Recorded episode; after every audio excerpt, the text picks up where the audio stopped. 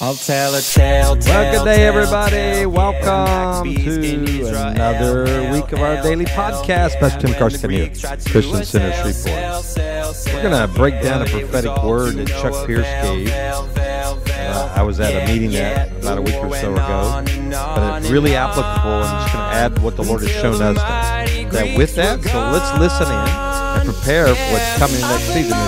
Hanukkah is coming. Sometimes saying, hey, oh, spin the dreidel. Just want to celebrate for all the nights. Singing, hey, oh, light the candles. We say, Alhamdulillah, oh yeah, for all 8 nights. Then we play dreidel by the candlelight. And I told you once, now I told you twice about the miracle.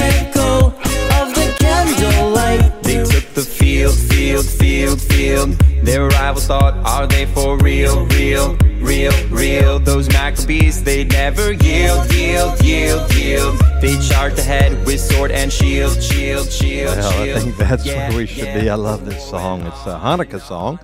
Hanukkah is not this week, but next. But we want to start preparing your hearts for the Festival of Lights. It's the only festival, the feast, that we see in the New Testament that Jesus he went to the other feast, but it's a feast that's not in the Old Testament, but a New Testament feast that Jesus was a part of. John chapter 10 said it's called the Feast of Dedication or the Lights of Dedication. Speaking of the story of the Maccabees, a warrior group of people that rose up to destroy what had happened. The Hellenistic Jews and the Greeks had begun to defile the temple and begin to defile the synagogues and begin to bring false gods in. And they rose up with shield, like the song says there, and they overthrew them. And that's the miracle of the 8 nights, the candles. And we'll tell that more next week as we start moving into this wonderful feast. I love that feast. It's not one of the 7 major feasts, but it is a feast nonetheless that is a celebration that I think is applicable to today, because I think we need to be those Maccabees that are fighting and in this battle. So, well, it's Monday. It's 27th day of November. We're going to turn the calendar here later this week. Keep praying for Israel. Keep praying for the wisdom as they go through this process, as you're watching the hostages being released and the pressure from the world to keep the ceasefire going so that more hostages can get out. You got to understand this is a realignment for Hamas. I mean, you want the hostages out, there's no doubt. But also this is a rearming, a refocusing. They catch their breath and start planning new strategies of how they're going to attack Israel and escape. Many of them will try to escape through whatever form they can get out of Gaza and then try to come back another day. You remember, I've shared this with you, I don't know how many, but about a third of the leaders or more of Hamas aren't even in Gaza. They live in other countries, palatial homes and lifestyles as they've robbed the people of the resources that the nations have sent and become billionaires, not million, billionaires, because of the monies sent from Europe and America and other nations to supply supposedly humanitarian needs for the Palestinians, but these guys rob them and take it for themselves. So it's sad, just a sad, sad story. We celebrate also those that are getting born again. We had prophesied dreams. The Lord showed me that dreams would come to people in Israel, both Arab and Jew, and it's happening. People are getting born again, and there's many testimonies out there about that. So let's just make sure we keep that a prayer focus. Well, I want to spend I might finish today, but I was at a meeting with a group of people I work with, called the Josiah Company. We really believe the spirit of Josiah must come in the earth for this such time as this. The wickedness of Israel was so bad at the time that Josiah came on the scene. You know, he was a young boy, but God wanted transformation. The idolatry, everything in the land was wicked. And it was like, if God didn't show up, what was going to happen? You know, they were going to go into utter disarray and probably be wiped out. And yet God sends a Savior, in a sense, not the Savior, a type of Christ, Josiah, young man, 8, new beginnings, and he's 8 years old, and he starts, and then he rises up, and destroys all the idols and cleanses the land. And really, Israel experienced what we would call a revival, returning to its roots, the reading of the Word and walking in the ways of God. It was exciting. Now, we know they failed later, and that's when we later see, the Maccabees come along, or Christ come. God always sends somebody to rescue them. And right now we need a rescuer. We need the Lord to come again and to raise up leaders. And so as we go forward with this, I want to say this. We're being audited, and I'll get to that. Chuck had a vision. This is mainly for America, but I think it's applicable to everybody in the world.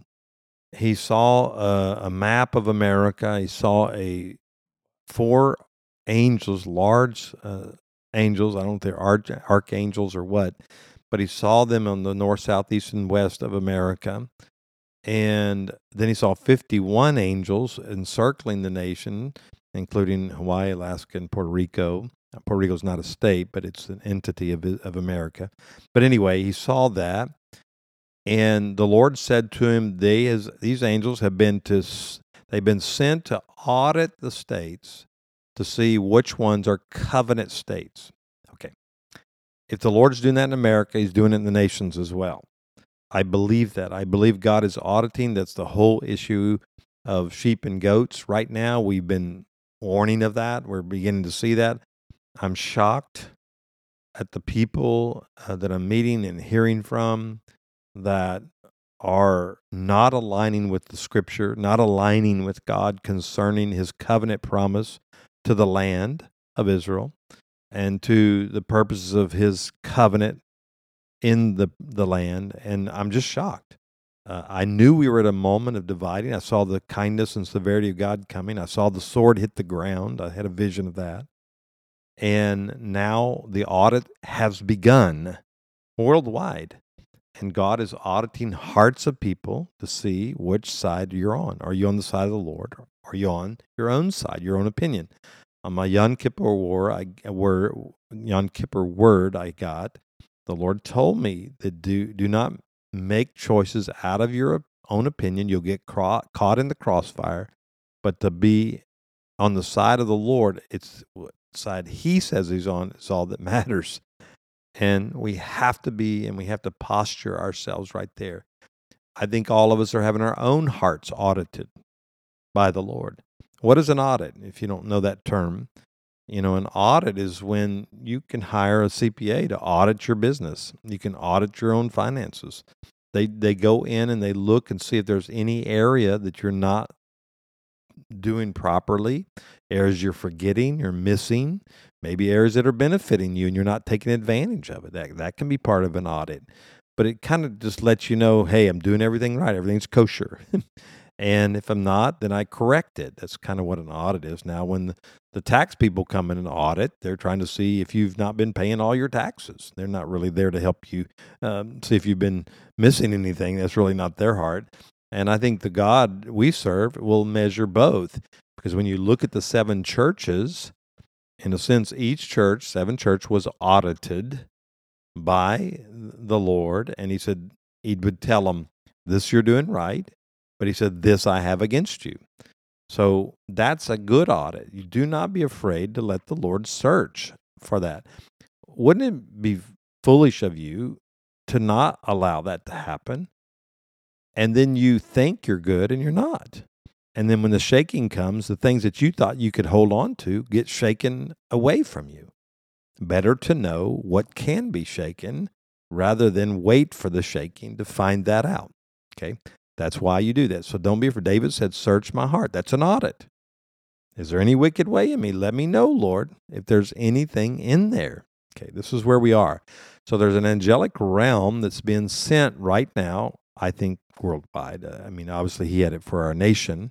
Chuck Pierce did, but I believe it's being sent to see where we are. And I think the whole standard of Israel, where do you stand? Do you stand with Hamas? Do you stand with this narrative that says that land belongs to another people, that it belongs to the Arab people or the Palestinian people? Isn't that funny? There's people in the church that are declaring that. I mean, literally, many in the Catholic Church are declaring that. I listened to a priest. Somebody sent me an audio of a priest who declared that there's a Palestinian state. They did say that Israel has a right to exist and have its own country, but there's this whole narrative out there that they have a right to their own state. And that's a whole thing that now you have the church espousing something and dividing the land. And Joel 3 says, "This I have against you, if you divide my land, I'll come against you." So you're actually speaking judgment on your own life, your own family, your own issues when you come into alignment with that false narrative. And that's an audit. God is auditing. So even though it may be difficult for some of these people, I think it's the grace of God right now to reveal where you stand and to have good, healthy conversations and challenges in your life. I mean, some of the points that the people who don't believe Israel has a right to land that I'm listening to or hearing from, there's some valid points they make that I think we need to adjust in our belief, in our statements of why we believe what we believe. That's why I keep telling you to use the term covenant Israel, because a lot of times evangelicals, they're thinking about political Israel and the government that's there now. That's what we're fighting. No, we're fighting for God's government in the land. Yes, there'll be a natural government that will steward that, but I'm not here to say that God wants to give the land to a political entity. He wants to give it to his people and for his purposes. And yes, there'll be a government that'll be a part of it, but it'll be under the covenant of the Lord. Okay, make sure I make that very clear. So here we are. We're in Auditon, and this Josiah Company that we are part of, if you're interested in it, I know in the nations it probably wouldn't work for you, but we do a daily prayer call. It's claynash.org. My friend Clay started this ministry. I'm one of the hosts, so we pray daily at 2:22 Eastern time every day, 2:22 in the afternoon, and that aligns with Isaiah 22:22. The doors that opens God opens, no man will shut. But we pray each day for America. That's mainly for America. That's what we're praying for. So if you're in America, I encourage you, if you got time, to do that. We do Tuesday nights also at 9 p.m. Eastern time.